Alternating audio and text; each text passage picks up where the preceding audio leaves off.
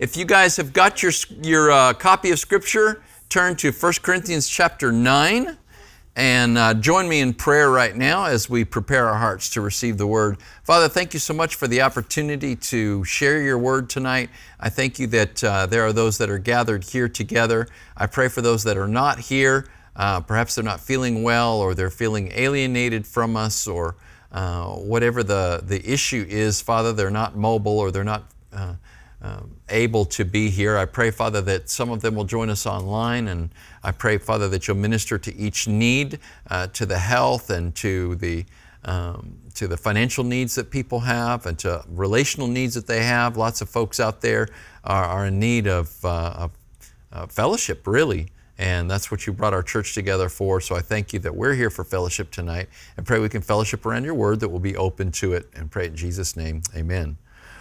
Okay, so 1 Corinthians 8 has really surrounded this idea of giving offense to people, which I think is really uh, an appropriate topic since people seem to get offended about everything today.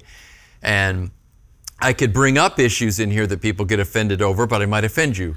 So all you have to do you know, I mean, people get offended if you're, you know, uh, like, you know, we've got a rabid sports nut over here on my left. And so, you know, if I want to support the wrong team, then I might get, uh, Ricardo's the nicest guy in the world. He's not going to get offended. At least I don't think so. Um, but I, I have said things, I, I get myself in trouble on Facebook, like, not so much anymore, but I'll just post a statement. And I think that it's pretty straightforward. And, you know, you get this, you get this pushback. And, you know, I'm like, I, I'm just posting a statement. You know, I'm not trying to, you know, call somebody out or something. And I think there is a tendency for people to assume that, well, he's really talking to me. He really means me. And the reality is that's highly unlikely.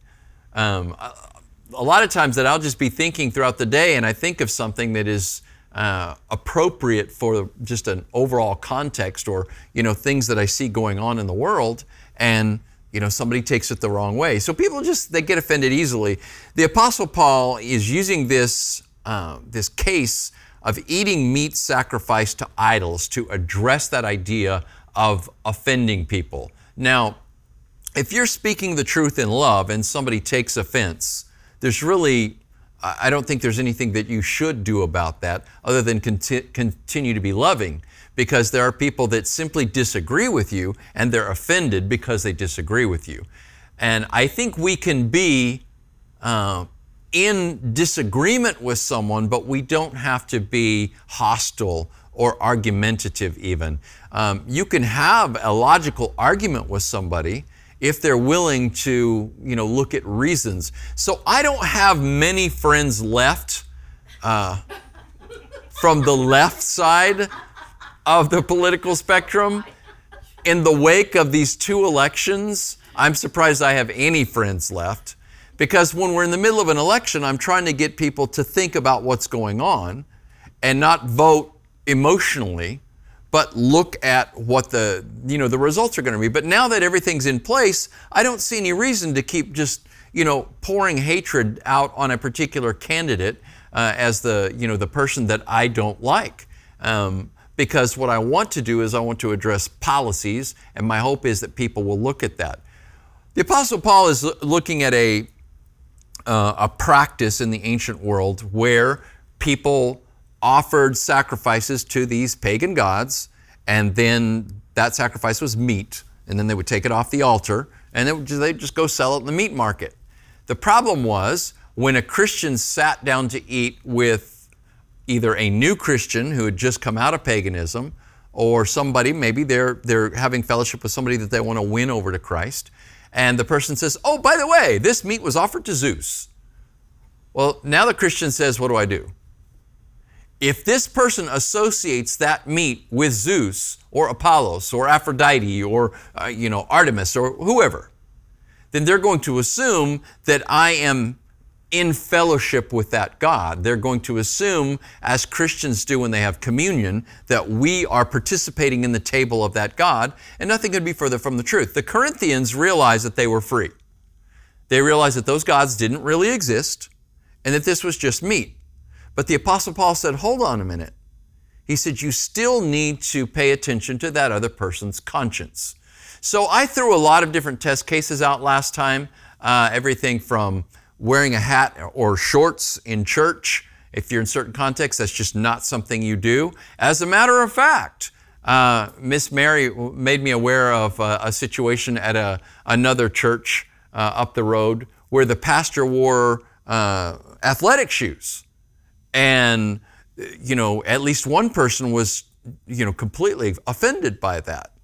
Well, see, the th- what do I do in a, in a case like that? I've got to look at my audience and say, is what I'm doing going to give offense to that audience so that they're not listening to the word? Because if it's a matter of do I wear a hat or not wear a hat, I'm not going to say, well, I'm free to wear a hat if I want to, punk. If there's even one or two people that are in the audience that are going to be offended by that, right? Or shorts, or shoes, or tattoos, or piercings, or, uh, you know, drinking beer, or there's just a million different things that people can potentially get offended by. And if it's going to stand in the way of them receiving the word, then as Paul says here at the end of chapter 8, and by the way, we were only in it for I think three weeks. It's a short chapter, it's only 13 verses. But he concludes the chapter by saying, Therefore, if food makes my brother stumble, I'll never eat meat, lest I make my brother stumble. So, you know, let's say you lived in another part of the country, or even you lived in Austin, for example, and there were a bunch of people around you that were vegans, right? They're offended by, and, and these people, it's not just a, a healthy lifestyle choice. They think that animals are pretty much people. And when you're eating an animal, you might as well be a cannibal and, you know, eating another person. And I can talk until I'm blue in the face and say, no, that's not true. And I can give biblical cases and so forth. But the reality is, if I ever want to get through to somebody like that, I can't get through to them by having a meal that is steak or, you know, uh, whatever, any kind of meat, chicken, it doesn't matter. Um, if I'm going to get through to them, I'm going to sit down and I'm going to eat a meal with them that is like they would eat. So, you know, if it's going to give offense to people, then I'll never eat meat again. Then the Apostle Paul continues now in chapter 9. I wanted to connect this so that you get the context. Um, he says, Am I not free? Am I not an apostle? Have I not seen Jesus our Lord? Are not you my workmanship in the Lord? If to others I am not an apostle, at least I am to you, for you are the seal of my apostleship in the Lord. Verse 3. This is my defense to those who would, who this is my defense to those who would examine me. And that really ought to be up there if your if your Bible breaks that into a new paragraph. Um, this that statement in verse 3 could either introduce the next verses or it could be a conclusion to the previous verses. And I just read a commentator uh, earlier today that uh, was in favor of it being connected to the previous verses, and I am in agreement with him, and so that's where I have left it. So I'm going to stop there, and then I'm going to uh, we're going to uh, take a look at those uh, those verses. Um, he's now applying the argument he presented in the previous chapter about not giving an offense by eating meat sacrificed to idols. He made the case that this meat was not bad or unclean in itself, but only for those with weak consciences, right? So that is those for whom an idol still held any sort of significance. Therefore, the principle is do not let the exercise of your rights cause another person to stumble. That's the principle we should be gathering from that, okay? Or as Paul put it, and I just uh, mentioned, take care that this right of yours does not somehow become a stumbling block to the weak. It would appear that some who had come to Corinth were casting shade on Paul's credentials as an apostle. This is evident at various points in both Corinthian letters by rhetorically questioning his own freedom as an apostle, right? Do I, you know, am I not free? Do I not, you know, am I not an apostle of the Lord? Have I not seen the Lord Jesus? Paul is reinforcing both, yes, that he is free, and yes, that he is a genuine apostle. So he's saying, of course I'm an apostle. And of course I have these rights. And of course I understand these same things that you understand, that that's not really a God and that I have the right to eat that meat. But he's trying to help them to understand that even what he is doing with them as an apostle is an example of what he wants them to do. Because Jesus said that if we're going to lead, we need to be servants, right? He said the leader of all needs to be the servant of all. The leader needs to be as the child. Um, so we need, to, we need to not just point the way and say, you people need to do this and that. What we need to do is show the way by our example, right? So the believer in Christ has freedom. We're free from the law. We're free from sin. We're free from condemnation. We're free from death. Now, um, it may seem odd that I say we're free from death because we're all going to literally, physically die, but we're talking about freedom from eternal death, damnation, hell, uh, freedom from really even the fear of death. Remember what the author of the Hebrews teaches us about Christ's victory over death when he says in Hebrews 2 14 and 15, Since therefore the children share in flesh and blood, he himself likewise partook of the same things, that through death he might destroy the one who has the power of death, that is the devil, and deliver those who through fear of death were subject to lifelong slavery. That's the greatest fear, right? And then Jesus proclaimed that he had complete power over death. He said, I am the resurrection and the life. Whoever believes in me will live even though he dies, and whoever lives and believes in me will never die. In response to this, Dallas Willard wrote this, and I read this now at every funeral that I officiate. So don't die, but if you do, I'll read this at your funeral, okay? Joy cuts through everything. Our moment of passage from this world will be one of joy. Jesus teaches us that within His presence we begin to live in heaven now. Quote, those who keep my word will never experience death. That's what Jesus said, unquote. There will be a continuity of life even when our bodies stop working. When we die, we might not realize it for a while. There will be a continuity of life now and forever. That's very comforting, right? You know, we can go through pain, and some people do uh, when they're suffering in you know the, these final days. But in the end, that's the greatest freedom that we have. We have freedom to eat meat or not to eat meat and all of these different things, but the greatest freedom is this freedom. Well, interestingly, as I was working on this very passage last time, um, I had written in my notes that Dallas Willard, who wrote that quote, had died at 6 a.m. the morning before I was writing these notes. Um, and I also remember that at that time, uh, Vernon Yeager was sitting right here in this room. And I knew that I was sharing things that, of all the people in the room at that time, he was going to experience first. So now, Dallas Willard, who wrote that quote, and Vernon, who I was really thinking that would be appropriate for, uh, have both passed away. But my hope, because of what Christ said, is that they simply passed from life to life, right? Um, rather than death. So that's the, the greatest freedom. So the Apostle Paul, you know, he says, Yeah, am I not free? Now, next he seeks to reaffirm his apostleship since it was being questioned due to the influence of unauthorized teachers, teachers and smooth tongued public speakers. You know what I see a lot of today? I'm not on TikTok, but TikTok videos get shared everywhere else. Like I see TikTok videos getting shared on my Instagram, right? And I see TikTok videos, eh, eh, they're you know getting shared on Facebook and so forth. So I see these, and I see all of these people preaching. They're all preaching. Yeah. What are they preaching? What are they preaching? Right? Sometimes they might be preaching the gospel and they might be preaching, but they have no credentials at all. You have a pretty face and you have a following, and you're standing in front of your computer or your phone and you're yammering. And thousands of people listen to these folks. It doesn't matter anymore what your credentials are. It's just a matter of whether you can get people to listen to you, whether you're entertaining, whether you're winsome, or whatever it is that causes these folks to, you know, to garner these sorts of followings. They've, they've got it figured out so that, I mean, I'm seeing them and I'm not see- searching them out. So obviously there's some algorithm, you know, that is causing them to be promoted, but they're also winsome enough so that other people are listening. But I mean, it's constant, right? So this is really not a lot different than what we would have found in the ancient world, where you had itinerant teachers, because most people were not educated back then. They were minimally educated. Most people couldn't read or write. And so you had these itinerant teachers that were going around and offering to, you know, hold class, if you will, to teach them some things and they were expecting money. Now, I don't know. Um, can people make money on TikTok? I don't even know. I mean, yes? Okay. Um, because obviously you can monetize, you got to have like over a thousand followers and all this other stuff. Used to be a lot less than that to monetize on YouTube. Uh, but uh, yeah, there's people that make a good living on YouTube. You know, they just do all kinds of random stuff. Uh, and some of them are, are, now when I say preaching, you might automatically think Bible. You might automatically, you know, think gospel, uh, God. But not everybody's preaching that, but they're still preaching, right?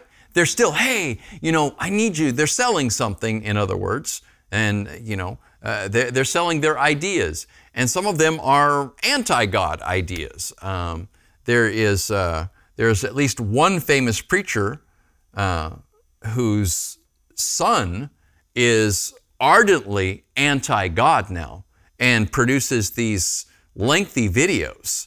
Um, and, and, it's just sad, right? Um, there are some former Christians in, we'll call them Christian celebrities, if, if not Christian leaders, who suddenly decided that they're not Christians anymore. They either don't believe in God at all or they don't believe in the God of the Bible. They have completely different ideas. But see, they don't want to turn loose of their celebrity. So now, as much as they were evangelists previously for the gospel, for the Bible, now they're, you know, salesmen for their new position, right? And again, I don't want to introduce these people because I don't want you chasing them all over the place. But um, if you are involved in social media at all, then you may be uh, aware of some of these folks. Some of them were former praise leaders, some of them were former preachers, and so forth. But they're preaching, right? And they're making followers, they're making disciples. So, really, they're kind of apostles for an ungospel, if you will. Um, so Paul is struggling with people that have come into Corinth since he left who are teaching all kinds of other ideas. And it looks like that what he's dealing with are people that are teaching uh, what we would call license or antinomianism, right? To these are words that have sort of passed out of usage now, but uh, the term that used to be used in English was uh, someone was licentious. Have you heard that term? They're licentious. It means that they just give themselves license to do whatever they want to do. Well, no wonder this word is not used. That's kind of what everybody does. You don't even have to name it that anymore, right? They're not licentious, they're just Americans, basically. You know, I just do whatever I feel like doing, and nobody can tell me what to do, so to, so to speak. Um, these are people that live without principles. Their only principle is, you know, their belly, their appetites, their, their, their feelings, and so forth. Um, but there are those who feel like they need to codify that. They need to, to have some sort of a philosophy behind it, if you will. So they were Epicureans in Paul's day right? And uh, in fact, the Apostle Paul preached to on Mars Hill to a group of Stoics and Epicureans, and these these were two uh, schools of philosophy, very different than one another, by the way. Epicureans were hedonists. Do you know what a hedonist is? That's someone who seeks to maximize pleasure at all costs, right? And there were hedonists that just followed their, you know, their, their sensual desires and pretty much self-destructed. But there were hedonists that actually had a calculus of hedonism. What would potentially give me the most pleasure over the most time? And that was their philosophy, trying to discover how they could obtain and attain and retain the most pleasure. And maybe the Apostle Paul here is dealing with people like that. Um, but certainly those who were antinomians. Now, there's a word that wouldn't be used except in a theological context, but it just means those without law, right? Anti, you know what that means, against. And then the Greek word for law is nomos, antinomian. So an antinomian is someone that throws off all stricture and all law. And they're not just saying, you know, I'm going to do what I feel like doing. They're saying there is no law outside of what I want to do. That's an antinomian. In fact, Paul was accused of being an antinomian by some of his Jewish brethren. So these are the people that are coming in that the Apostle Paul is trying to, uh, to teach the Corinthians to avoid, right? Um, in 2 Corinthians 11, uh, Paul addresses this uh, very uh, pernicious problem head on. He says in 2, in 2 Corinthians 11, 13 through 15, For such men are false apostles, deceitful workmen, disguising themselves as apostles of Christ. And no wonder, for even Satan disguises himself as an angel of light. So it is no surprise if his servants also disguise themselves as servants of righteousness. Their end will correspond to their deeds. So that would lead us then to examine the question of what it takes to be an apostle, or what did it take to be an apostle? Well, this was someone that was chosen and sent by Christ. First and foremost, to give testimony about the resurrection and to lead people to faith. Jesus empowered the 12 apostles to make disciples. Remember, that statement that we often apply to ourselves, uh, the last statement that Jesus makes in Matthew, uh, Matthew 28, 19 and 20. Well, let's back up to verse 18. In Matthew 28, 18 through 20, Jesus said, All power and authority has been given to me in heaven and in earth. Therefore, go into all the world and make disciples baptizing them in the name of the Father and the Son and the Holy Spirit, and teaching them to observe everything that I have taught you, and I will be with you always to the end of the age. That statement was made to the apostles. They were the ones that were being sent. Those were the initial people. They were the ones with the, the power and the authority to trample on serpents and scorpions and over all the power of the enemy, to cast out demons, to raise the dead, to heal the sick. And so then the question is, is there anything like that that continues to exist today? Well, let's continue to examine these first apostles, and, and then we'll, we'll uh, answer that question. Um, so, what was the requirement? Um, the requirement, according to Peter, uh, this is in Acts 1 21 and 22. Peter is seeking to replace Judas, right? Judas was one of the 12 and he turned against Christ. He uh, betrayed Jesus. And so they were seeking to find someone to take that 12th spot. And Peter says, So one of the men who have accompanied, accompanied us during all the time that the Lord Jesus went in and out among us, beginning from the baptism of John until the day when he was taken up from us, one of these men must become with us a witness to the resurrection. So, this had to be first someone who knew Jesus from the time of John the Baptist. Remember, that's how Jesus was initially introduced. John the Baptist said, uh, Prepare the way of the Lord. There's someone coming after me who I'm not even worthy to untie his sandal strap, right? And then Jesus, John pointed to Jesus and said, Behold the Lamb of God who takes away the sin of the world. And then Jesus uh, had John baptize him. John said, I don't need to baptize you, you need to baptize me because John had said that this person that was coming after him would baptize in the Holy Spirit and fire. And John was just baptizing in water as a symbol. And Jesus said, No, uh, this is becoming for us to fulfill all righteousness. So he baptized Jesus and then saw the Holy Spirit descending on him as a dove. And then the voice of the Father said, This is my beloved Son in whom I'm well pleased. By the way, it's a very early testimony to the Trinity. There's the Son of God in the water. There's the Spirit of God descending on him like a dove, and there's the voice of the Father. So there's a Pentecostal group right now that is the, the Jesus only movement, the United Pentecostals. There's one right up the road up here. They deny the Trinity. That's an ancient heresy, right?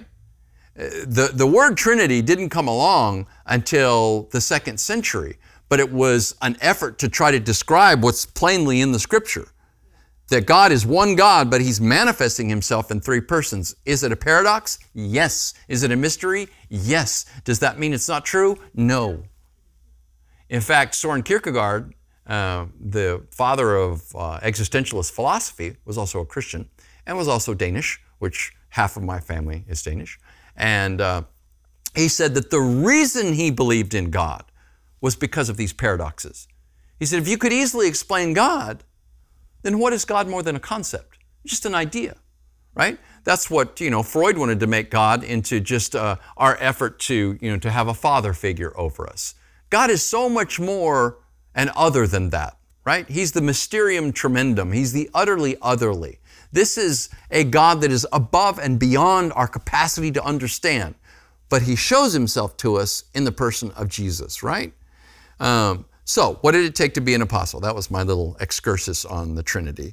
Uh, first, this had to be someone who knew Jesus from the time of John the Baptist. Number two, it had to be someone who had followed Jesus throughout his ministry, for throughout that whole three to three and a half years. And three, they had to have seen him resurrected. Jesus gave the first apostles authority to represent him, and as such, they could do all the things that I was indicating and that we see in Scripture. They could heal, they could perform miracles. In some instances, they were used as a conduit for people to receive the Holy Spirit. Peter and John uh, came to the first disciples that uh, chose to believe in Jesus um, uh, in uh, Samaria, and they laid their hands on them, and it was at that point that they received the Holy Spirit. So, interestingly, Paul, though he was an apostle, may have been considered inferior because he didn't fulfill all of those qualifications. He didn't follow Jesus from the beginning, from John the Baptist's ministry, and he uh, was not a part of uh, the ministry throughout that time. In fact, he wasn't even a Christian at that time. He probably was. Uh, he was brought up in the, the, Jerusalem area. I'm sure he was quite aware of the Christian movement. And early on in Acts, uh, all the way up to his Damascus Road experience, he's ardently opposed, right? I mean, he's holding the cloaks of the first men that stoned Stephen, the, the martyr, uh, the first martyr, to death. You know, he's applauding this. He's going to Damascus when Jesus arrests him on the way to Damascus and strikes him to the ground with his bright light. He's going there to arrest Christians and drag them back to Jerusalem and throw them in jail and, you know, get them beaten or whatever he needed to do. But Jesus showed himself to the Apostle Paul on the road, right? So that's why in our passage here, he says, Am I not an apostle? Have I not seen Jesus our Lord? Now, interestingly, in the Greek there, the, the have I not is even stronger. Hey, it means I've seen Jesus. These are rhetorical questions, right? The, the expected answer is, Am I not free? Yes. Am I not an apostle? Yes. Have I not seen Jesus our Lord? Well, yes. Right? So he's getting them to affirm these things. So what I want to uh, show you is that there are then indeed apostles beyond those initial 12, although, in my opinion, um, Peter was seeking to find a replacement for Judas, and they chose this man. And you can find this in Acts chapter 1. They chose this man named Matthias, and they chose him by lot. Now, uh, Baptists, who I, I, would still claim to be one in part, certainly, uh, are very big on a congregational form of government. And, you know, we believe in voting on things. In fact, we had our annual meeting on Sunday and I gave you ballots and, you know, we voted. I shortened it up so we didn't do Robert's Rules of Order, but Robert's Rules of Order are not in the Bible, by the way.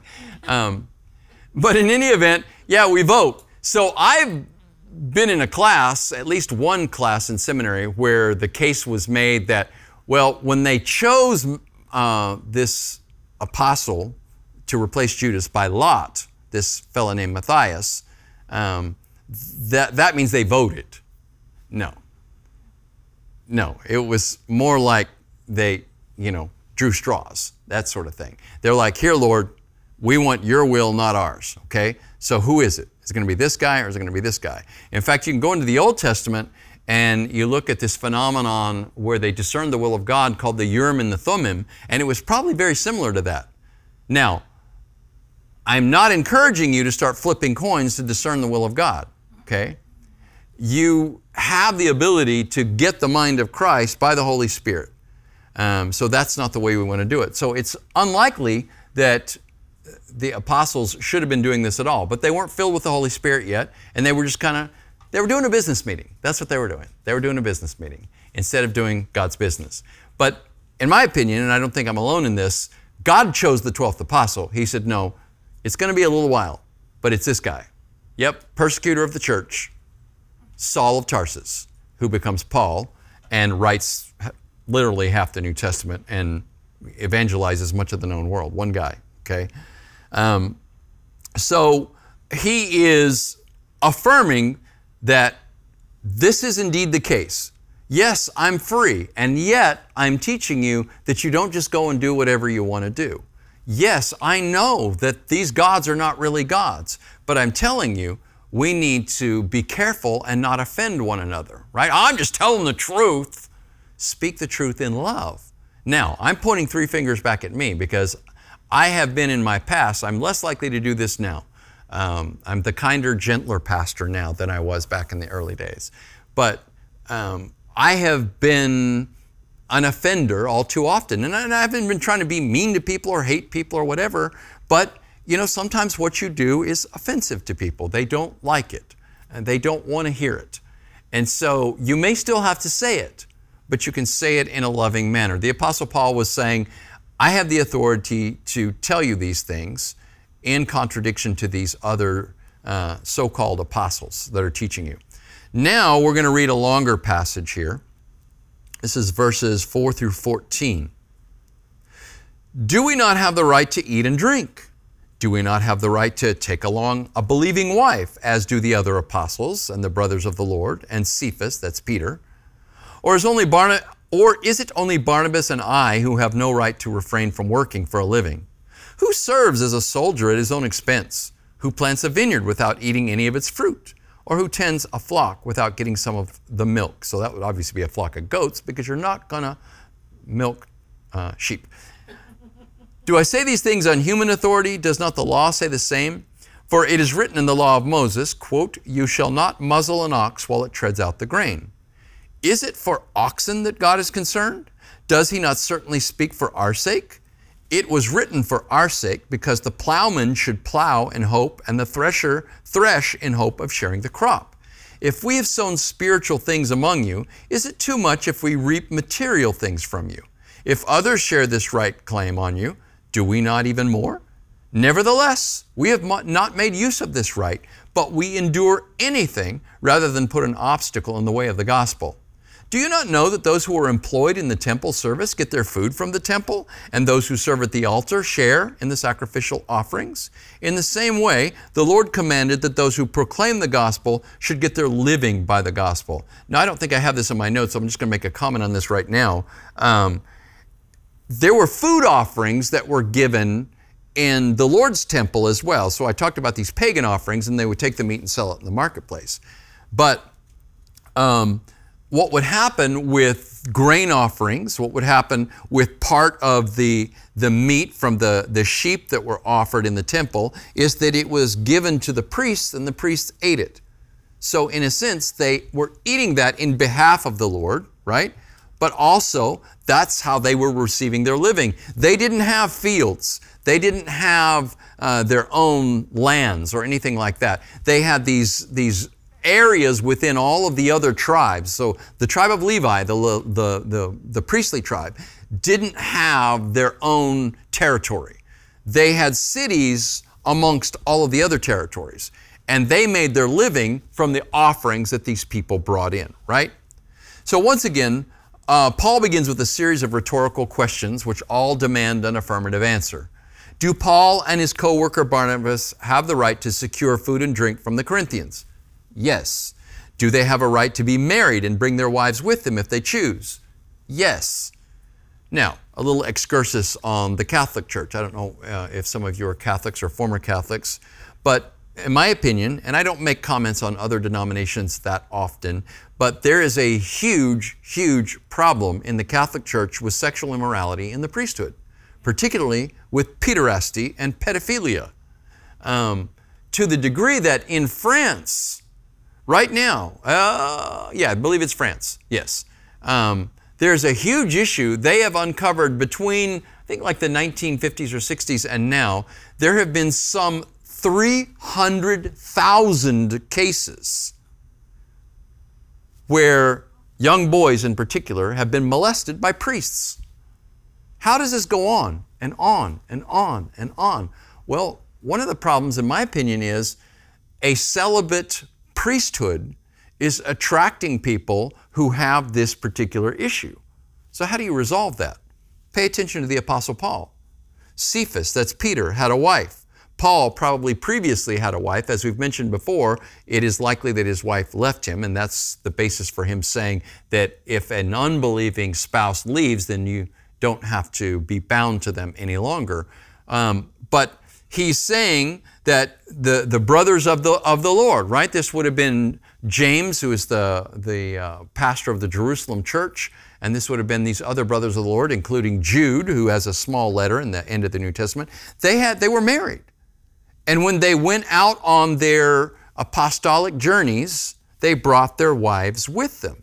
Um, I really like it when I see ministers who are willing and able to bring their families with them uh, when they go out on the road and do their ministries. This fellow that I've mentioned on a number of occasions, uh, I need to learn to pronounce his name. It's Sean Feucht, I think, F E U C H T.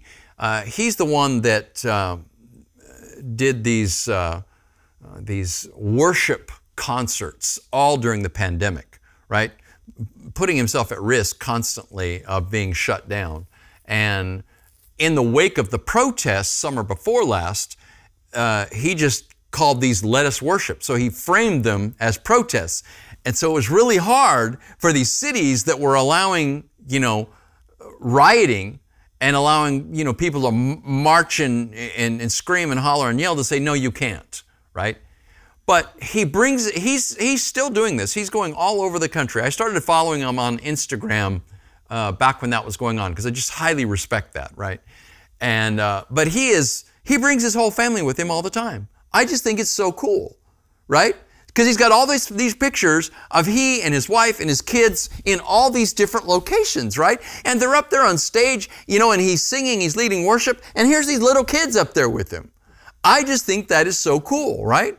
That's what the Apostle Paul is saying. He said, We have a right to do that, and we have a right so that we can all eat and all make a living at doing this.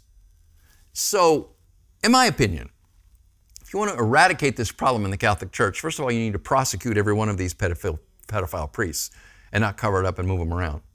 But secondly, you need to get rid of celibacy as a requirement for the priesthood, right? Now, you might think I'm speaking against myself. I don't think everybody needs to be married. And the Apostle Paul made that point in chapter 7 in fact, he recommended that if you're not married, don't seek a wife, don't seek a husband, right? He said if you're unencumbered, then you're more able to serve the Lord. But he said it is better to marry than to burn with passion. There's a purpose for the husband and a purpose for the wife, and one of those purposes is to alleviate that desire, okay? And so, uh, yeah, that's my little excursus on the, the Catholic Church. Paul gives examples now from the natural world and from the law of Moses to demonstrate that he has the right to collect an income from the Corinthians for his service to them. Number one, he says soldiers get paid for serving the empire. Number two, farmers eat from their crops and those who raise animals benefit from what they produce. Number three, the law prohibited muzzling an ox while it worked, permitting the animal to eat from the grain it was threshing with its hooves. Okay, so let's just think about how this works. Um, you know, if you go and buy, you know, wheat today, uh, flour, uh, it's already been threshed and it's already been ground and, uh, you know, it's already gone through this process, right? And so you just cook with it. But when you harvest grain, let's say barley in particular, it's got a thick husk on the outside of the kernel and you have to knock that husk off of the kernel. Now, once you knock the husk off of the kernel, it's really light. And then what you do is you get a, a, threshing sledge or a threshing fork or shovel, and you scoop under that grain that's been trampled by an ox, right? So what happens is, uh, barley in particular, uh, it takes a lot to knock that husk loose, right? And so they would run over it with a large millstone, okay? And it would be an ox, there would be millstone in the middle, and there would be a, a wooden beam out here, and the beam would be attached to the chest of the ox, and the ox would go around in a circle, and it would rotate that, uh, that giant rock essentially that they had carved and made into a wheel, and it would run over the wheat. Well, while that was happening, then you know, wheat would spill out into where the ox was walking. They said, You don't muzzle the ox and force it to continue to work without eating. If the ox wants to pause and go down and eat, then you let it do that. Isn't that cool that God was concerned about an ox? Right? Now you could say, you know, you're, you're the farmer, you could say, well, he needs to work for eight or 10 hours before he's allowed to do that. And I'll feed him later. Man, if that ox is hungry and he wants to bend down and eat, then you let him bend down and eat and you just deal with it, right? So, yeah, God's concerned about animals. But then the Apostle Paul says, hey, am I just talking about animals here? Is that law just for oxen? No, it's a principle, right? So, companies that were, were wise and that wanted productive employees would do what, well, at least until recently I'm, that I'm aware of, Southwest Airlines has always done with their employees. They do stock sharing. If you own stock in the company, you're invested in doing a good job because the better your company does, the better you do personally. It would just be wise you know, uh, you know, find ways to provide incentives for people. If you're employing people, give them incentives to do the to do a better job. Here's the base pay. But if you can, you know, go further, then here's a, you know, here's further pay that you can make for, you know, meeting these other benchmarks and so forth. Um, you know, people in sales understand this. Basically, you know, if you sell more, then you make more. Uh, people in restaurant work understand this. Um, I discovered even that uh, the, uh, the, the bartenders over here that work uh, at Intrinsic, um, they're making more than a standard server makes, but they're not making minimum wage, right? So, you know, I'm not looking at a room full of beer drinkers, but if you go over there and have a beer, tip them because that's how they're making their money, right? If you go to a restaurant, they're making nothing from the restaurant. They're making everything from you. Now, to be honest with you, I don't think that's entirely fair. I think the restaurant needs to be, they're expecting these people to do, you know, all of their side work and, and all these different things, then they should be paying the employee. That's all there is to it. I'm sorry. Okay? Pay the employee. But see, the incentive is you do a better job and you give better service and you get more tips. You see how that all works? God's just really smart about this. But the Apostle Paul is saying for those of us who work in ministry, is it wrong for us to receive material benefits for offering spiritual uh, benefits? And then number four, uh, sharing is the principle here. Even if the farmer is a tenant farmer, they should have hope to receive some of the profits from their labor. Good companies, I said, do this with their employees. Uh, and then Number five, the fifth principle is under the Old Testament law, and I mentioned this as I was going along. I forgot I'd already put it in my notes. Uh, the Levitical priests who served in, the, served in the temple had no inheritance in the land of Israel. They made a living from the contributions of their fellow Israelites. Those who served at the altar actually ate what was offered. So there was showbread that was given, right? Represents, you know, God you know, is, is our provision, right? He's, he's, he's giving us everything, and so we're offering part of that back to Him. And so they would take loaves of this showbread and they would put it in the temple for a day. And then they would take those hot loaves, now that had been sitting there for a day, and they would take them out. They didn't throw them away, they ate them.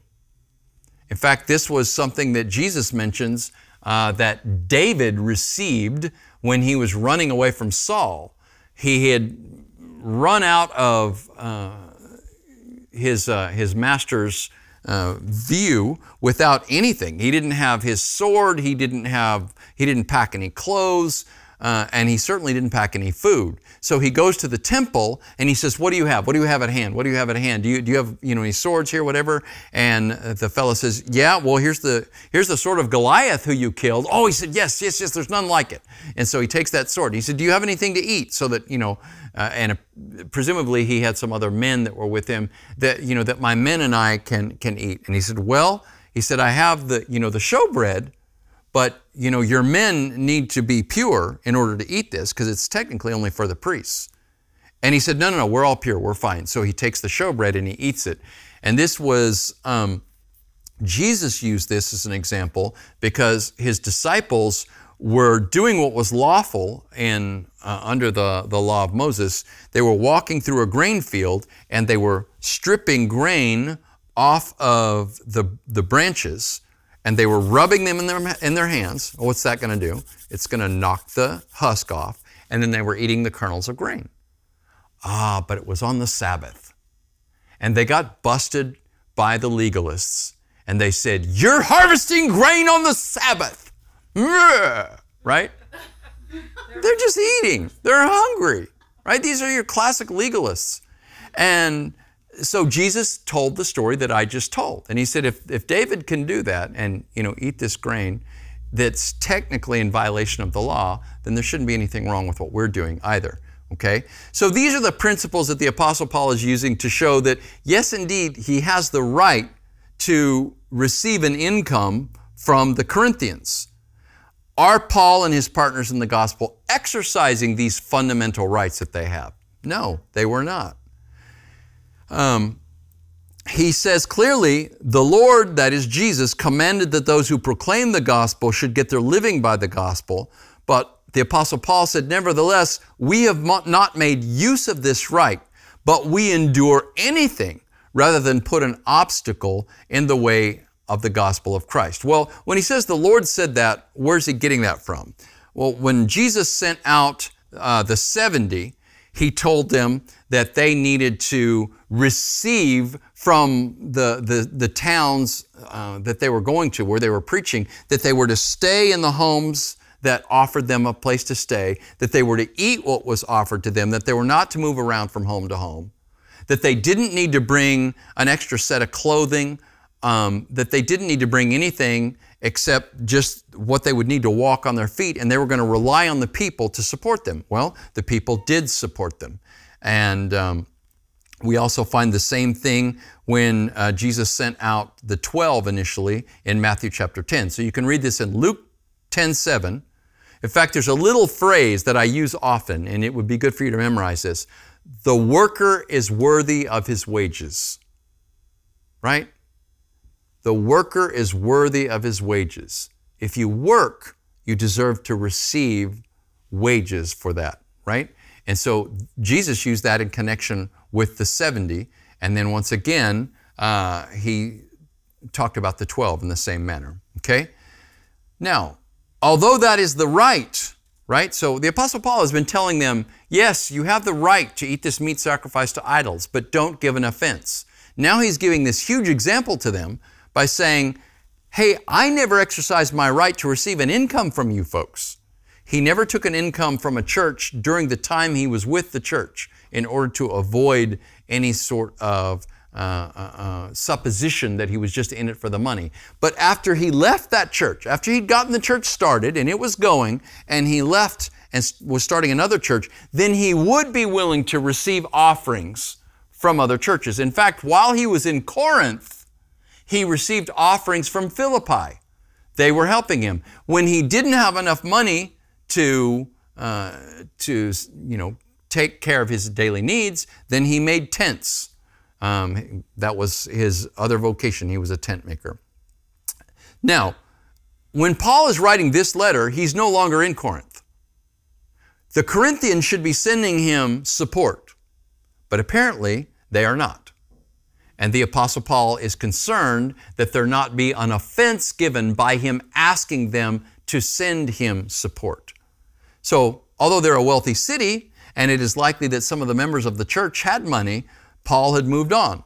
But he still felt it would not be proper to take an income from them. This follows the same principle he teaches regarding having a wife. Although it is perfectly acceptable for him, it is not advantageous in serving Christ. So perhaps the Corinthians were so concerned about money that they would have suspected that Paul was in ministry to become wealthier at their expense.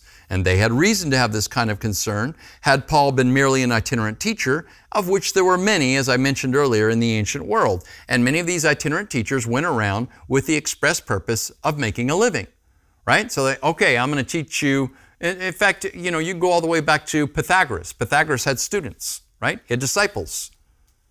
And, you know, these disciples are not going to be studying under Pythagoras for free Okay, let's change cultures. Let's change situations. Um, karate was taught in very, very small schools. And those who came to the school to learn had to do work for the master in order to receive the teaching, right? So there was always, it was, if nothing else, the, the teacher needs to receive a living, but it was an expression of respect. Put your money where your mouth is, right? If, you, if you're showing respect, it's going to come through what you do and what you say. And among those things will be what you do with your money. But the Apostle Paul was not demanding this, right? Um, he was concerned that apparently there were a lot of these itinerant teachers.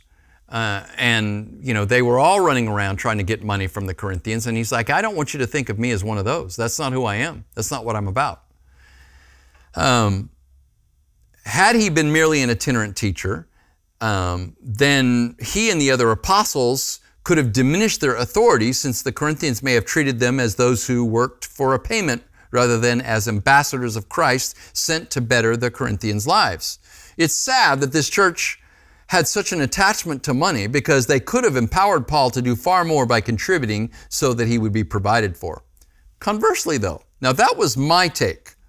And then today I read this interpreter, Leon Morris, uh, who has written on the Corinthian letter in the Tyndale New Testament commentary.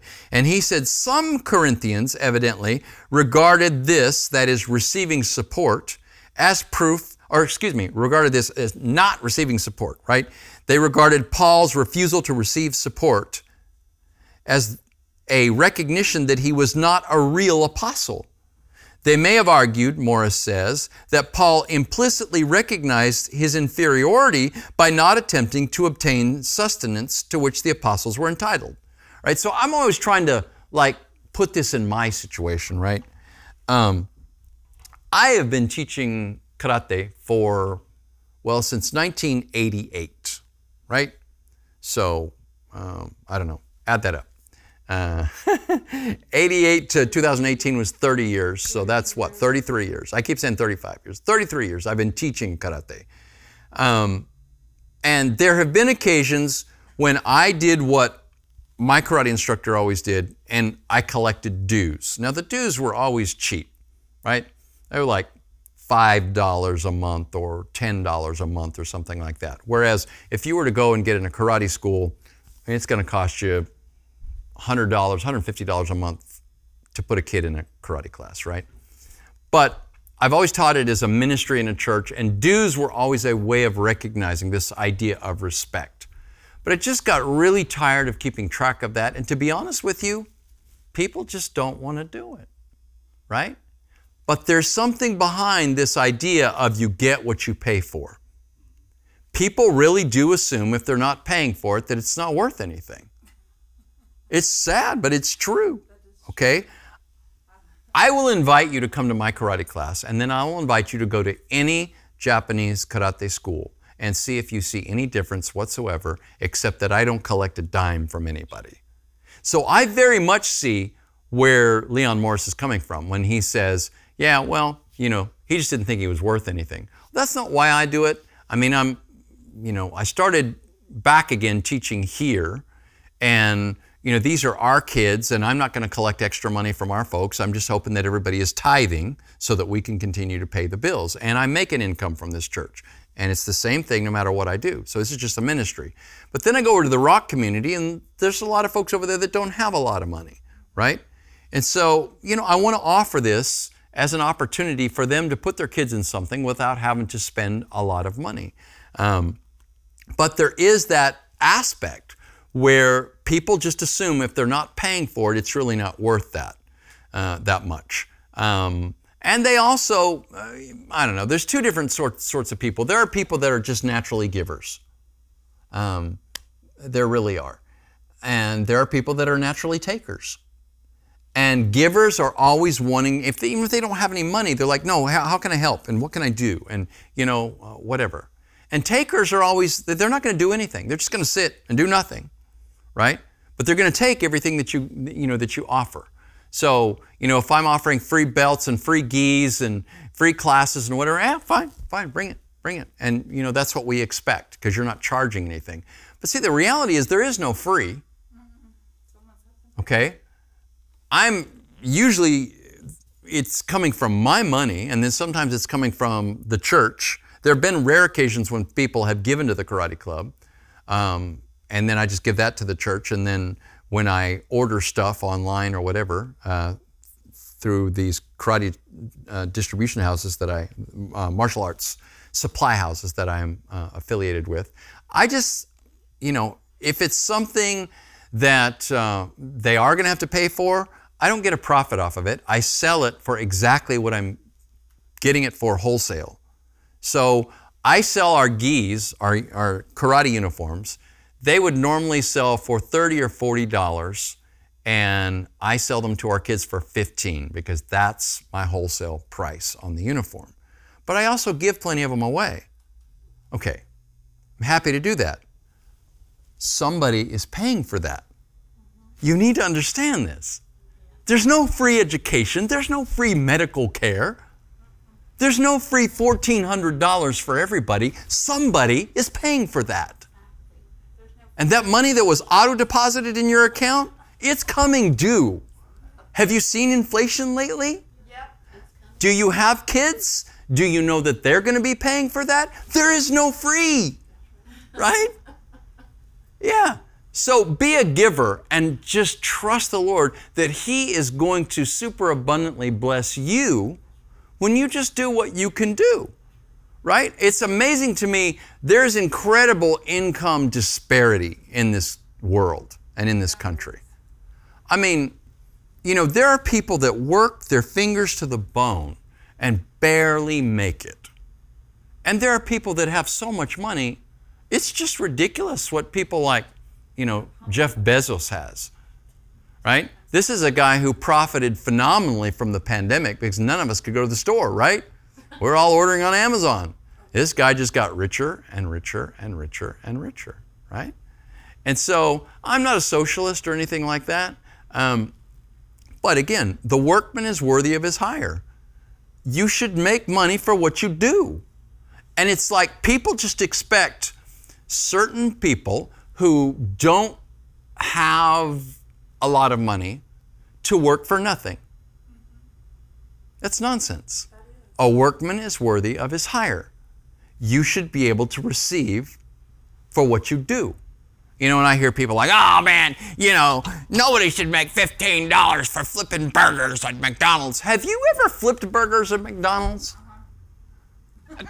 Granted, it's not a high skill position. What haven't we done? Yeah. but the point is, it's hard work.